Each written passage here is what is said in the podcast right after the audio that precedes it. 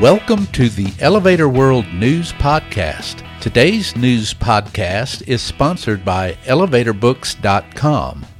From educational programs and books to unique gift ideas and more, the only website you need is ElevatorBooks.com. This site offers books and materials on maintenance, safety, history, legal issues, technology, and more. Start browsing today at elevatorbooks.com. This is your daily industry news update for December 8th, 2020. In today's news, the telework trend has forced a delay to construction of a mixed use building in Nagoya, Japan. A Michigan Health Network is seeking bids for elevator maintenance work. A surgeon fell to his death down an elevator shaft in Tunisia, North Africa.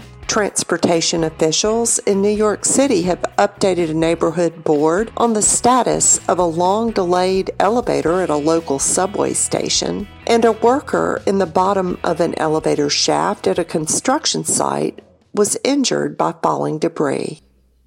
A trend toward teleworking brought about by the COVID 19 pandemic has delayed construction of a 400 meter long, 30 story building in Nagoya, Japan, Japan Property Central reported in November.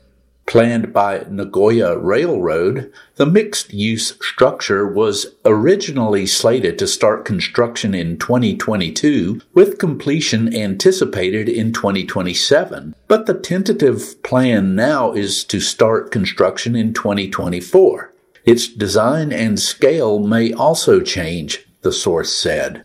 The area around Nagoya Station has seen high rise office buildings proliferate since the 2000s, but vacancy, even in prime buildings, has noticeably increased since the start of the pandemic. In October, the vacancy rate stood at 4.08%. The Oakland Community Health Network in Royal Oak, Michigan is requesting proposals from qualified vendors for elevator maintenance and repair. It announced via patch on December 2nd. Bidders should have significant expertise in the areas necessary to meet the needs and requirements of the proposal, including the ability to provide innovative solutions. The network is seeking a vendor capable of enhancing service efficiency and minimizing costs and risk. It will offer the vendor incentives to successfully perform the contract requirements based on pricing and operational parameters.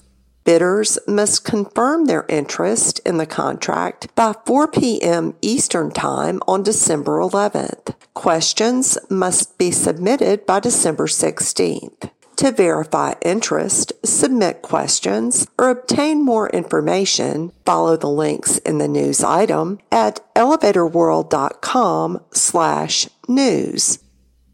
A young surgeon fell to his death down an elevator shaft at Jendouba Hospital in Tunisia on December 3rd. Gulf News is among outlets to report. The incident which occurred when the lift doors opened to an empty shaft, sparked outrage among citizens and leaders who said negligence has resulted in a series of fatal accidents in the North African country in recent years.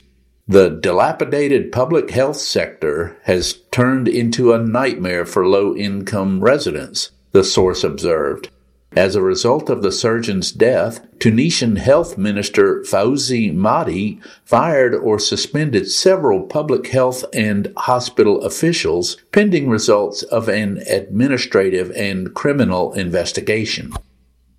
A representative of the New York City Metropolitan Transportation Authority gave a community board an update on a long delayed plan to build a wheelchair accessible elevator at an Upper East Side subway station. Patch reported on December the 3rd. Presenter Rich Weatherby told the neighborhood board's transportation committee that a plan to place the elevator at the southeast corner of 68th Street and Lexington Avenue was abandoned because of structural problems. The authority now plans to place the elevator on the northeast corner of the intersection.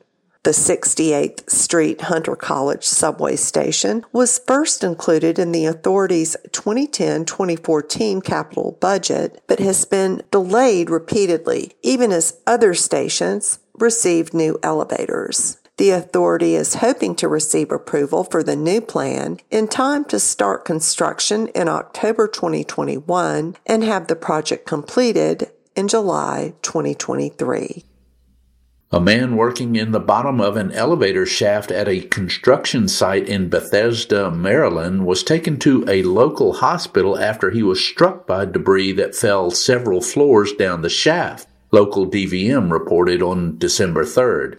Montgomery County fire and safety personnel were called to the scene, and rescuers removed the man from the shaft. He was treated for non life threatening injuries, officials said. For more industry related information, visit elevatorworld.com and be sure to subscribe to our podcast in iTunes or the Google Play Store. If you're interested in becoming a sponsor of the Elevator World News Podcast, just let us know by emailing advertising at elevatorworld.com.